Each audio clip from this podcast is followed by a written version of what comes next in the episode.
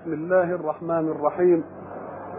أحمدك ربي وأستعينك وأصلي وأسلم على خير خلقك سيدنا محمد وبعد. فقد انتهينا في اللقاء السابق عند قوله سبحانه أعوذ بالله من الشيطان الرجيم. إن الذين آمنوا والذين هادوا والنصارى والصابئين من آمن بالله واليوم الآخر فلا خوف عليهم ولا هم يحزنون. وأحب أن أنبه إلى أن هذه الآية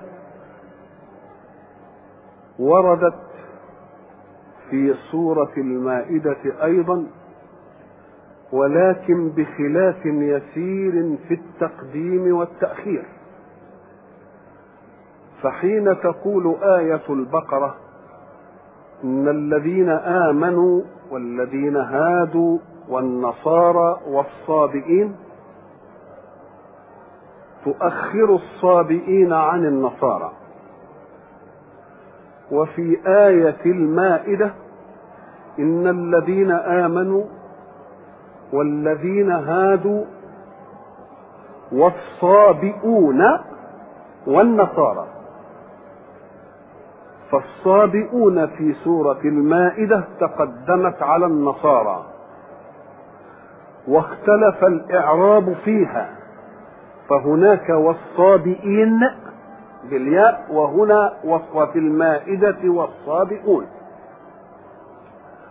ووردت آية أخرى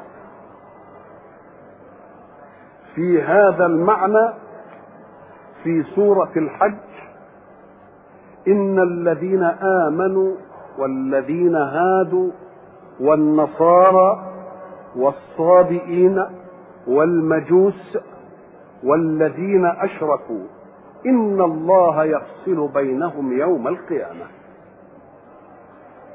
آيات في ظاهر الأمر أنها تتعلق بمعنى واحد وبجمع لشيء من الأديان مرة يقتصر على الذين آمنوا واليهود والنصارى والصابئين ومرة يتكلم عن المجوس والذين أشركوا في آية سورة الحج.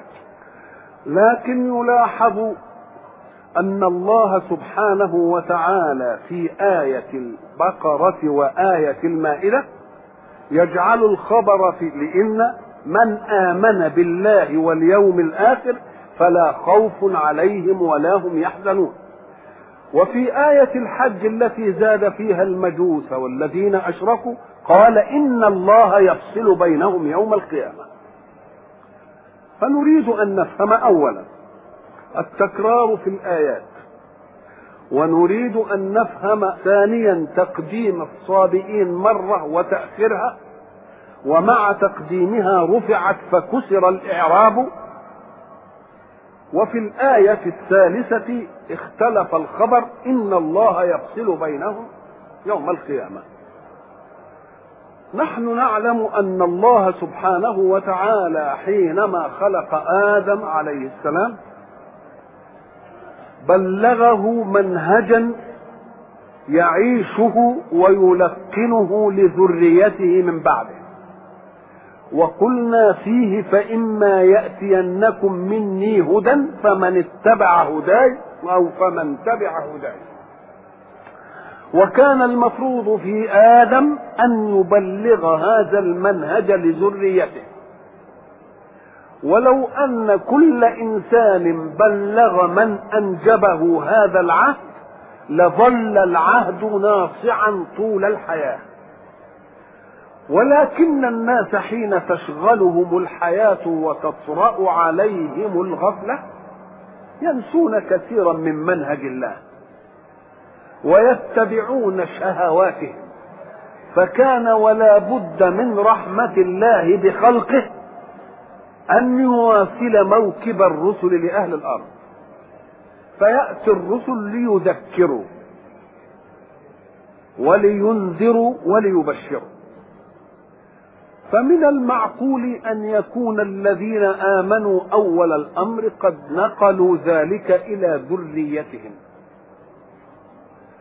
فإذا قال الله إن الذين آمنوا أي آمنوا إيمانا قبل أن يطرأ على الإيمان تلون بلون قوم أو جنس كاليهودية والنصرانية والصابئية.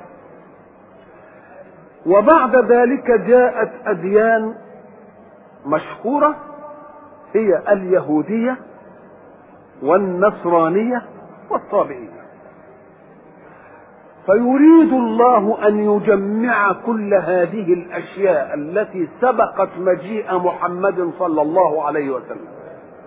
ويقول إنه جاء لتصفية الوضع الإيماني في الأرض.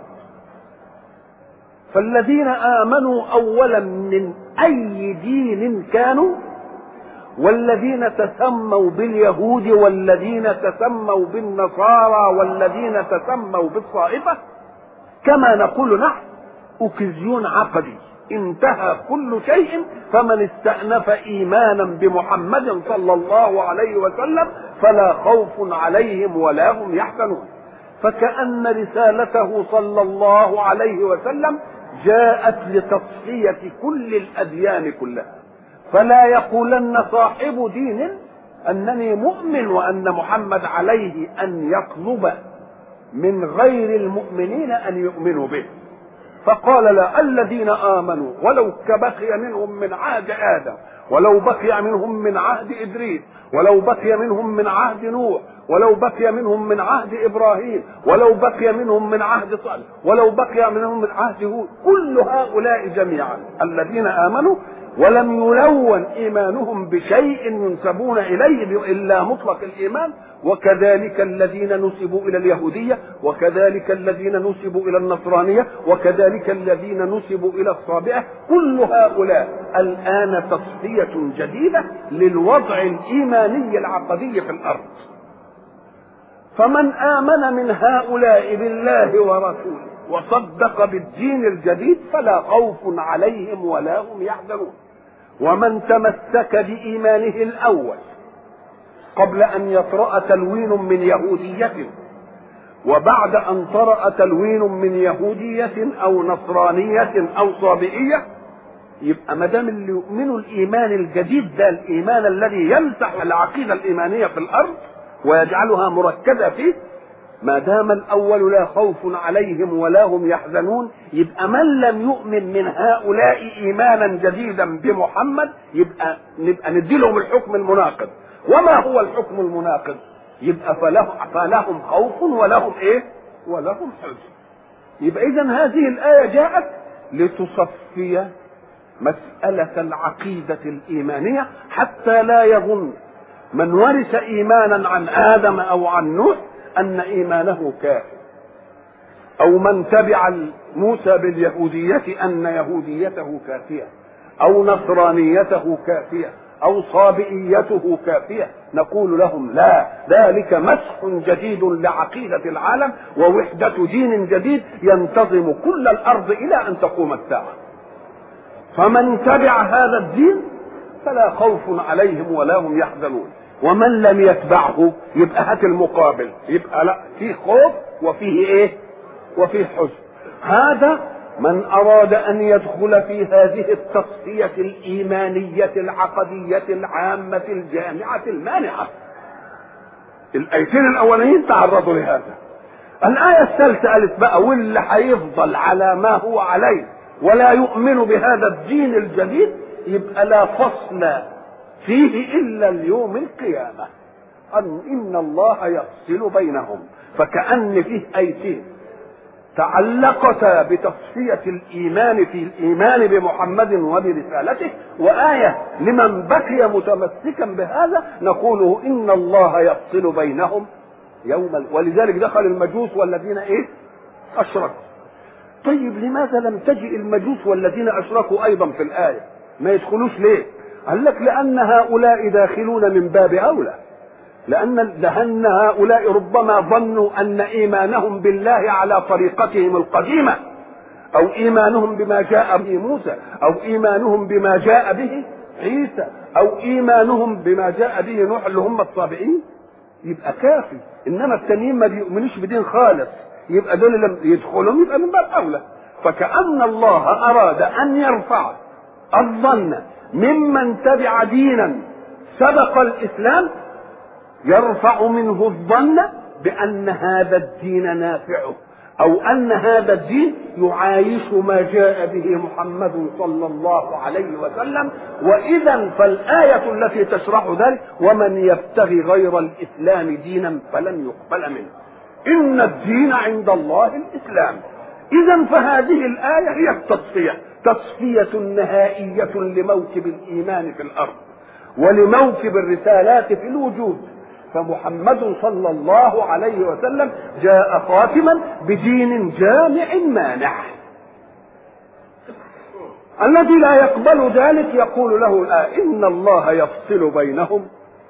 وما دام الله يفصل بينهم يوم القيامة يبقى يجيب المجوس والذين إيه؟ الذين أشركوا. وإلا فما جابهمش في الآية الأولانية. يبقى إذا الذين آمنوا أي ورثوا الإيمان من قديم من آدم إن كان من إدريس إن كان من نوح إن كان والذين هادوا أي هم أتباع موسى وسموا الذين هادوا يعني إيه؟ من قولهم إنا هدنا إليك. إنا هدنا أي رجعنا إليك. أو هادوا بمعنى إيه؟ تابوا بعد عبادة الإيه؟ العجل أو يهود لأنهم من إيه؟ ذرية يهوذا سبت من أسباط مين؟ من أولاد يعقوب. والنصارى نحن نعلم أنها جمع إيه؟ نصران. نصارى جمع إيه؟ نصران. ومنسوبين إلى الناصرة اللي هي البلدة اللي إيه؟ اللي بعث فيها مين؟ لا ولد في بيت لحم. اللي بعث فيها مين؟ عيسى. أو من قولهم نحن أنصار الله. قال الحواريون نحن إيه؟ الصابئة من هم؟ الصابئة اختلفوا فيها. قال قومهم هم أتباع نوح. ولكنهم غيروا فعبدوا من دون الله الوسائط في الكون كالكواكب والنجوم. أو الصابئة هم الذين مالوا عن الدين الذي كان يعاصرهم إلى دين آخر.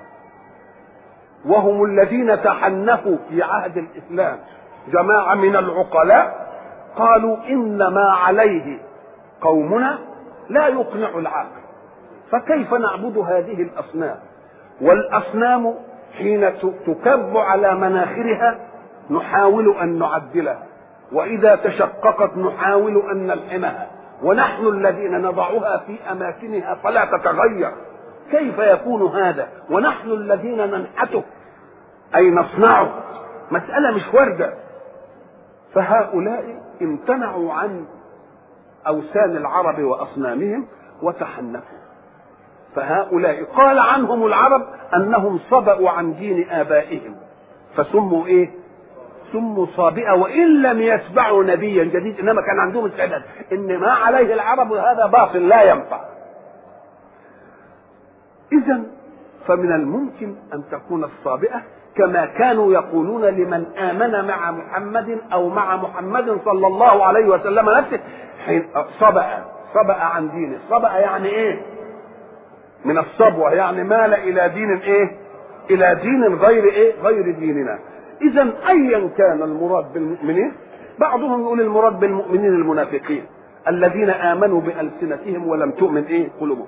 وسماهم مؤمنين على لغتهم هم.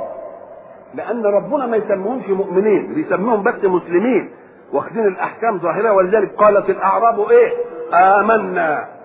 قل لم تؤمنوا ولكن قولوا أسلمنا بنعمل عمل الإسلام ولما يدخل الإيمان في قلوبكم. إذا فالله سبحانه وتعالى جاء بالإسلام. ليصفي موكب الرسالات في الإيه؟ موكب الرسالات في الأرض. طب وما العلة في أن الصابئين في آية البقرة تأخرت منصوبة وفي آية المائدة تقدمت مرفوعة ده كلام هيدخل شوية في القواعد لأن إيه؟ إن الذين آمنوا إحنا نعرف أن إن بتنصب الاسم وترفع الخبر إن الذين آمنوا فالذين مبني لأنه اسم موصول في محل نصب اسم الإن. إن الذين آمنوا والذين هادوا معطوف على إيه؟ على الذين آمنوا. منصوب أيضا ولا لا؟ واليهود والذين هادوا برضه منصوب عليها. يبقى اسم إن برضه خلاص؟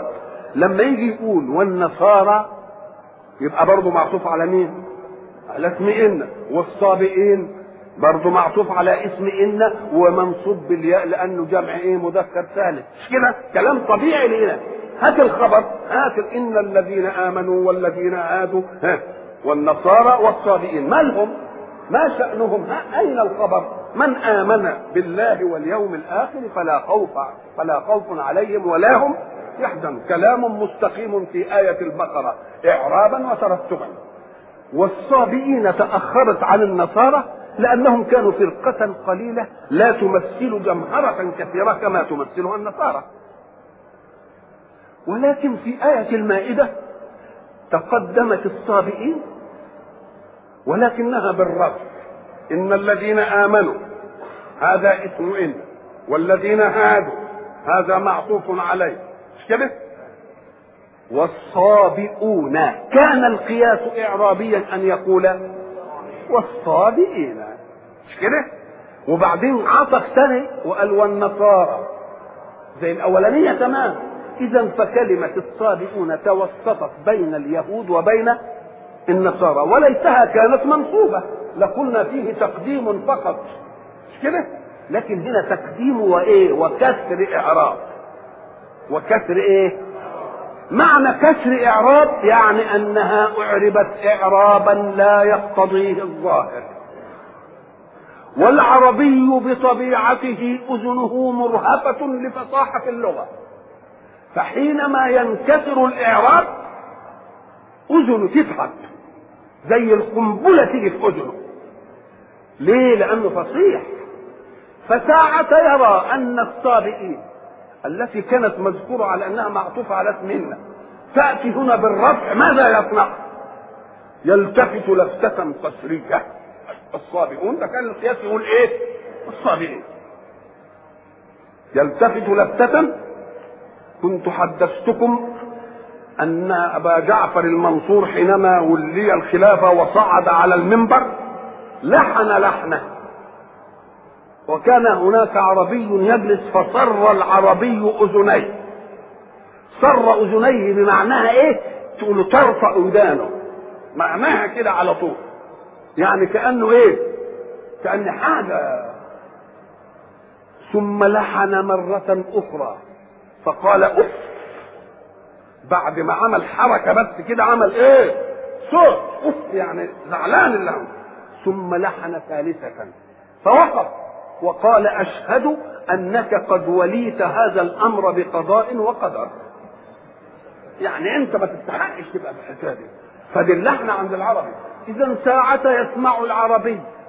وأذنه مرهفة إلى الفصاحة.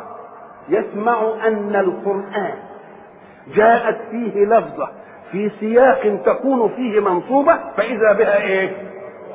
يقوم يتنبه يقول لا مش معقول إن ربنا غلط مش هيصر أذن ربنا. لأن المتكلم مين؟ المتكلم الله.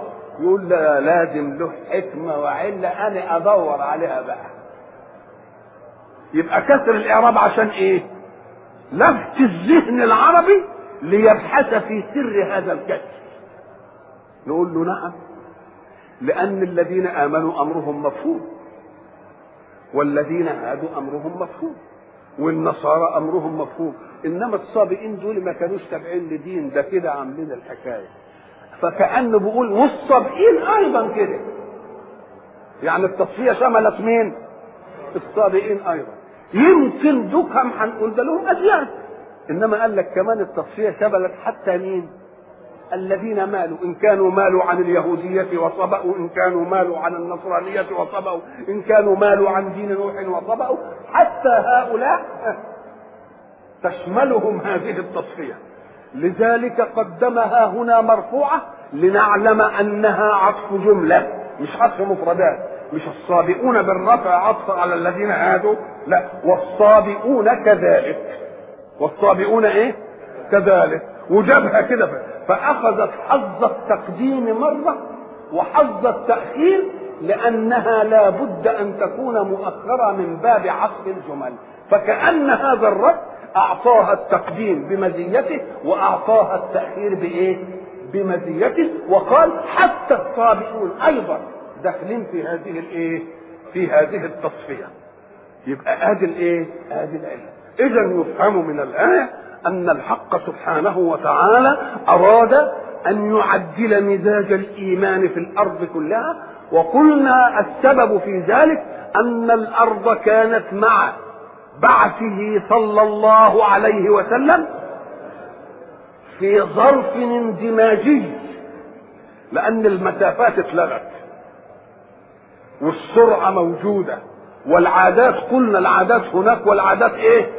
هنا فأصبحت هناك وحدة إيه؟ وحدة آفات. فلم يعد يحتمل إلا أن يوجد دين إيه؟ دين واحد. يدخل في باطنه كل الأديان التي سبقته.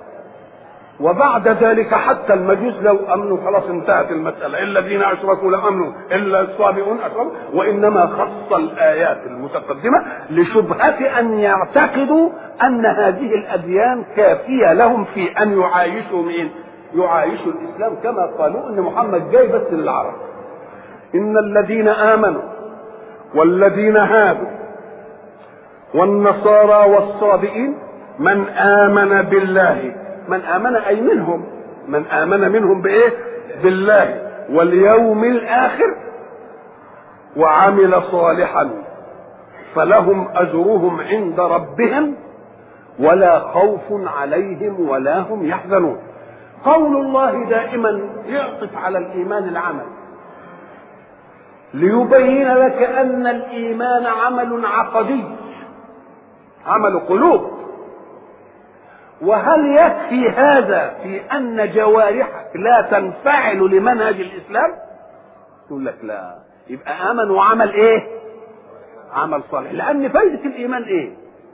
هل الله سبحانه وتعالى يضر بكفر الناس؟ لا يضر بكفر الناس ابدا. إنما يريد الله منهجا يسيطر على حركة الحياة حتى تتساند الحركات اذا فالمهم من كل الأديان إيه؟ حركة الحياة تتفق فالذين يظنون أن مجرد الإيمان كاف نقول له لا كل إيمان ورد معطوف عليه وعمل إيه؟ وعمل صالحا. لكن العمل الصالح مش هينشأ إلا عن عقيدة إيمانية. لأن أنا هعمل صالح بناء عن إيه بناء عن منهج المنهج ده من اللي جايبه.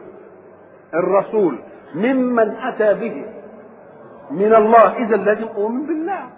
وأعتقد أن له طلاقة القدرة وطلاقة العلم وطلاقة الحكمة كل الصفات دي. اذا فالعمل الصالح الذي يريده الله منتظما لحركة الإنسان في الأرض لا يمكن أن نقبل عليه إلا أن أخبرنا به رسول. والرسول لا يأتي بهذا من عنده وإنما يبلغه عمن عن الله سبحانه وتعالى. اذا فلا يمكن أن أقبل عليه واعتبره عمل صالح إلا إن كنت مؤمن بمين؟ بالله وهو التكليف فلا خوف عليهم في الدنيا ولا هم يحزنون في الآخرة. ده كلام طيب. وإذ أخذنا ميثاقكم برضو وإذ ساعة تسمع وإذ فاعلم جيدا أنها ظرف زمان لحدث. ظرف زمان لحدث. اذكر إذ حصل كذا. اذكر إذ حصل كذا. وإذ أخذنا ميثاقكم.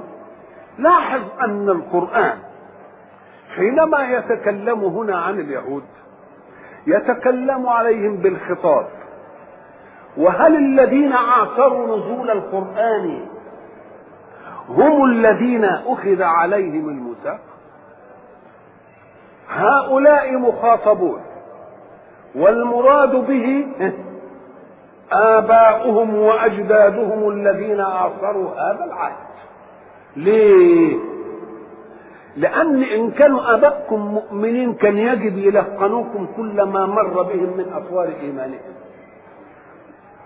فكأن المطلوب من كل أب أن يبلغ ذريته ما انتهت إليه قضية عقيدته الإيمانية. فحين يمتن الله على أنه, أنه أنقذهم من فرعون وهل أنقذ الموجودين؟ لا أنقذكم نعم. لكن بالتبعية لأنه حين أنقذ آباءكم من التسبيح هو الذي أبقاكم إلى الآن.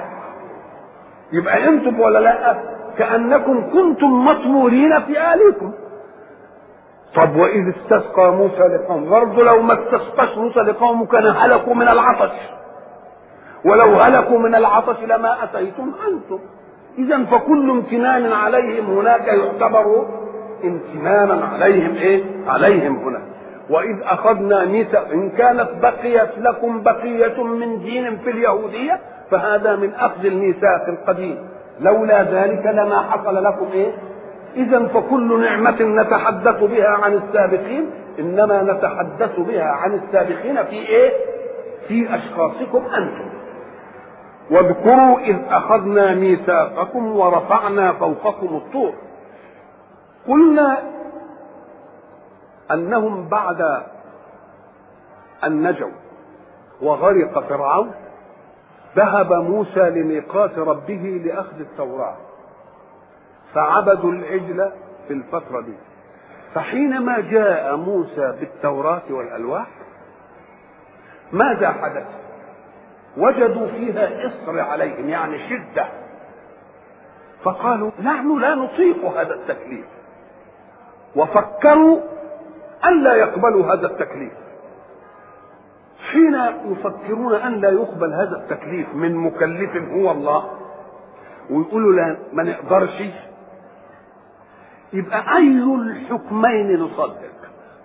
نصدق أنهم لا يقدرون على ما فيها من إصر ولا نصدق أن الله كلفهم بما لا يطيقون نصدق إيه لا الله قال لنا مبدأ إيماني. لا يكلف الله نفسا إلا يظن الناس أننا نبحث أنسع هذا الأمر أم لا نسعه فإن كنا لا نسعه بحكمنا نقول لا ربنا ما يكلفناش بيدي ويجب نعدله في لما يكون في الوسع نقول له لا لا تفرض أنت الوسع ثم تحكم على التكليف بما حكمت أنت من الوسع ولكن هل كلفك الله أم لم يكلفك؟ فإن كان الله قد كلفك فهو عليم بأن ذلك في وسعه لأنه لا يكلف الله نفسا إلا ما أتاه يبقى ما تقلبهاش. زي ما يجوا دلوقتي مثلا ويقول لك العصر ما عادش يحتمل ما في وسعنا إننا نعمل كده وربنا بيقول لا يكلف الله نفسا إلا إيه؟ فكأن الوسع الذي وجد الآن هو الذي يحكم بأن ده يبقى تكليف أو مش تكليف. نقول له هو هل الآن في تكليف؟ هل الآن في تشريع بعد وسعك ما قل هل وجد تشريع جديد ولا التشريع موجود من قديم؟ يبقى الذي كلف قديما يعلم أن وسعك يتسع لذلك. بدليل أنه حين يعلم وهو لا تخفى عليه خافية أن الوسع قد يضيق بالتكليف يجعل من التشريع تخفيف التكليف. يجي مثلا الحائض اللي بتنهج دي. يوم هو ما يقول ما كلفتهاش من وسعها ما تصليش مثلا ما تصومش. المسافر اللي بيتعرض لمشقات السفر نقول له أكثر الصلاة اللي ما يقدرش يستعمل المية يقول له يتيمم آه. فكأن الوسع لم يغب عن المشرع. الوسع لم يغب عن المشرع. يبقى اذا ما دام الله قد كلف ولم يرخص فاعلم أن الله يعلم أن وسعك يتسع للتكليف فلا تقل هذا لا تتسع له طاقة نفسي نقول أكلفك الله وأبقى تكليفه بدون ترخيص تقول له إيه؟ يقول له خلاص يبقى إذا هذا إيه؟ هذا في وسعك. ساعة يريد الحق سبحانه وتعالى بالفضل وبالرحمة أن ينفع قوما رغم أنوفهم نقول له ولله المثل الأعلى. إذا أنت جئت بدواء لأن الطبيب كتبه لعلاج ابنك المريض فأنفت نفس ابنك أن تتعاطى الدواء. أمن الرحمة به أن تقول له على كيفك ما تشربوش؟ ولا من الرحبة به أن تقسو عليه قسوة؟ حتى إيه؟ يشرب. إذا هذا فقسى ليزدجروا. ومن يك حازما فليقس أحيانا على من يرحمه علم الله أن هؤلاء لا يصلحون إلا بهذا التكليف. وهم كارهون لهذا التكليف. كما كره الطفل الإيه؟ الدواء. من رحمته أن يرغمهم على قبول هذا المنهج. اوعى تقول أرغم ده أرغم رحمة. أرغم إيه؟ رحمة. فراح عمل إيه؟ رفع الطور جبل الطور ده رفعه كده. وقال تقبلوا التكليف أو اطبقه عليكم. يعني عدمكم خير من حياتكم بدون هذا التكليف. يبقى ما يقالش أن الله أرغم على تكليف وإنما تقول أنه رحم فأرغمني على التكليف كما رحم الأب ابنه بأن إيه؟ قسى عليه ليشرب الإيه؟ ليشرب الدواء. واذ أخذنا ميثاقكم ورفعنا فوقكم الطور هتقبلوا التكليف ولا ندربكها معناها كده. قاموا خضعوا وقالوا إنهم استقبلوا هذه المسألة بأنهم خشعوا ساجدين في الأرض. إنما ساجدين في الأرض دي دليل على إننا قبلنا إننا إيه؟ قبلنا لكن بقوا يبصوا إيه؟ للجبل. ولذلك تجد سجود اليهودي دائما على جهة من وجهه. باعية فيه. يشوف الجبل هيعمل إيه. خايف للجبل إيه؟ ينطبق عليه. ويتحرك ويهتز انتفاض كده. يقول لك أصل التوراة ساعة ما على الجبل اهتز واتحرك. لا ده هم اهتزوا ساعة الإيه؟ المنظر. فظلت الذين شهدوها ظنوا أنها لازمة من لوازم إيه؟ من لوازم السجود. اذا فهم لا يسجدون إلا على جهة يسجد كده وعامل كده. زي ما يكون واحد بيسجد وعايز إيه؟ يشوف حاجة فوق. آه أدي سجود. ويتحركون. اذا الصورة اللي حدثت لهم ساعة رفع الطور هي دي اللي إيه؟ يبقوا دليل على إنهم إيه؟ يعني زي ما إحنا نقول كده التعبير العام يخافوا ولا يختشوش ساعة ما شافوا الجبل انتهت المسألة. نعم. وإذ أخذنا ميثاقكم ورفعنا فوقكم الطور. اللي هي هيقولها في آية أخرى وإذ نتقنا. وإذ نتقنا الجبل إيه؟ فوقهم وظنوا أنه واقع بإيه؟ بهم. هي دي الصورة. نتقناه يعني لأن الجبل وتد في الأرض. آه نريد كده إننا نخلع وتد من الأرض. أتمسك هل تمسك الوتد لتخلعه هكذا؟ رأسي؟ ممكنش لأنك لو خلعت رأسي لو كان سهل ما يبقاش وتد بقى. ها؟ ده معنى وتد إنه إيه؟ ماسك في الأرض. يقوم تعمل فيه إيه؟ تلخلفه شوية. مش كان اللي بيحصل؟ آه. النسخ هو الهز. والزعزعة والجذب. ثلاث حاجات. وإذ نتقنا الجبل فوقهم يعني عملنا إيه؟ فالزمان. لأن الجبل زي الوتد ولا يمكن أن تنزع وتد راسا كده مش ممكن ابدا. آه. زي المسمار بتقعد تعمل فيه إيه؟ شوية كده وتوسع المجرى بتاعه توسع قبضه اليابسه عليه. فهذه الصورة حينما حدثت تقبلوا الإيه؟ تقبلوا المنهج. وإذ أخذنا ميثاقكم ورفعنا فوقكم الطور خذوا ما آتيناكم بقوة. الأخذ عادة مقابل العطاء. أنت تأخذ من معطي. طيب.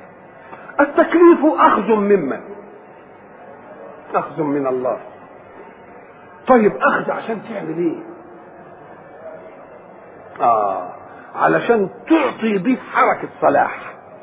يبقى كل أخذ لازم يجي منه إعطاء إن أخذت ولم تعطي فأنت أناني قيمته إيه؟ لازم بتاخد لازم إيه؟ لازم تعطي ولذلك النبغاء ال- ال- الذين يعمرون الكون بالحضارات قوم تأثروا بمن قبلهم ولو ظل تأثرهم بمن قبلهم لظلت الحياة حلقة واحدة. إمال بترتقي الحياة يعني إيه؟ أنه تأثر بمن قبله وزاد ليؤثر هو فيما إيه؟ هذا هو الطموح والارتقاء. لأن معنى الارتقاء إيه؟ إن واحد تسلم أسرار من الكون من أناس سبقوه. وبعد ذلك لما جه يسلم ما سلمش الأسرار اللي خدها بس. يبقى لازم يجيب جديد. يبقى لازم أخذ لازم يعمل إيه؟ لازم يعطي. خذوا ما آتيناكم بقوة. قوة يعني إيه؟ لا تأخذوا التكليف بتكاثر والإنسان لا يأخذ شيئا بقوة إلا إذا اعتقد وتيقن أن ما يأخذه نافع له. فكأنه بيقول من طبيعة مناهج الله أن تؤخذ بقوة. ليه؟ لأنك يجب أن تفهم أنها ما جاءت لك إلا بالخير. فلو كنت منصفا وحريصا على حب الخير لنفسك فخذه بإيه؟ بقوة. خذه بقوة وخذه بيقين لتعطي بقوة وتعطي بيقين. فما دام أخذت بقوة هتعطي بإيه؟ بقوة. أخذت بيقين ستعطي بيقين. وحين يكون أخذك لمنهج الله بقوة معناه أنك ائتمنت المكلف على ما كلفك به واستشرفت أنت إلى جديد لتأخذه منه.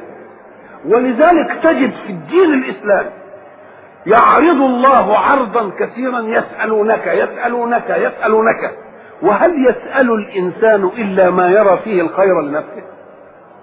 لو أنهم كانوا التكليف ده صعب عليهم كانوا يكتفون بما ينزل إليهم ولا يستزيدون بالسؤال عن حكم جديد.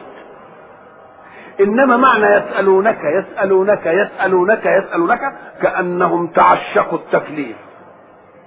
وما ذاقوه منه علموا أنه نافع. فكل أمر يحبون أن يعلموا فيه حكم الله. وما دام كل أمر عايزين يعرفوا فيه حكم الله يبقى هم اللي طالبين للحكم ولا لا؟ وما دام هم اللي طالبين للحكم يبقوا كارهين التكليف ولا عاشقين للتكليف؟ آه عاشقين للتكليف. ليه؟ يسألونك عن الخمر هم اللي بيسألوا. يسألونك عن الأهل يسألونك ماذا ينفقون. مش كده ولا لا؟ آه. يبقى إذا ما دام بيسألونك أي يستزيدون حكما جديدا لم يوجد لهم فيما سبق قولهم من التكليفات. ولا يسألون المزيد من التكليف إلا لأنهم تعشقوا التكليف. إذا فالتكليف لم يعد شاقا على نفوسهم وإنما أصبح إيه؟ محبوبا. كما تصادف طبيبا يشفيك من علتك. وبعد ذلك تثق فيه. وبعدين تروح تقول له والله أنا مش عارف إيه والله يقول لك أنت خلاص ما عندش له معلش برضه مش آه الله. يبقى اذا المسألة ما دام في سؤال كده يبقى اذا الحق سبحانه وتعالى يقول خذوا ما ما بقوة. ليه؟ لأن أخذك بالقوة يدل على يقينك بالمكلف وعلى يقينك بنفع التكليف لك. وإذا ما أخذت شيئا بقوة فإنك ستعطي مقابله بإيه؟ بقوة أيضا. خذوا ما آتيناكم بقوة واذكروا ما فيه لعلكم تتقون. اذكروا ما فيه. ليكن كل ما في المنهج على ذكر منكم إياكم أن تنسوا شيئا منه لأن المنهج بيعالج أقضية الحياة مجتمعا وفي قضايا لا تكون رتيبة في الحياة إنما لها حكم في المنهج ولا لأ؟ لا وبيقول لك اذكروا لما تيجي قضية إيه تذكر كده وابدع أسور القرآن علشان تعرف إيه؟ آه فكأنك تريد أن تبحث وأن تنكد لتكشف عن إيه؟ عما في المنهج من حكم يتعلق بقضية قد تكون قضية إيه؟ قضية صالحة. لعلكم تتقون قلنا تتقون يعني إيه؟ تطيعون الله أو تتقون يعني تتقون الغضب من الله في يوم القيامة من عذابه وصفات جلاله. صالحة وإيه؟ وصالحة. رغم هذا الذي حدث والآية الكونية والجبل يرفع ماذا حدث منكم؟ توليتم ثم توليتم. وكان المفهوم أن بذكرى رفع الطور فوقكم أنكم لا تنسون هذه الحادثة أبدا ولكنكم نسيتوها. وإلى لقاء آخر إن شاء الله نكمل قضيتنا مع اليهود. والسلام عليكم ورحمة الله.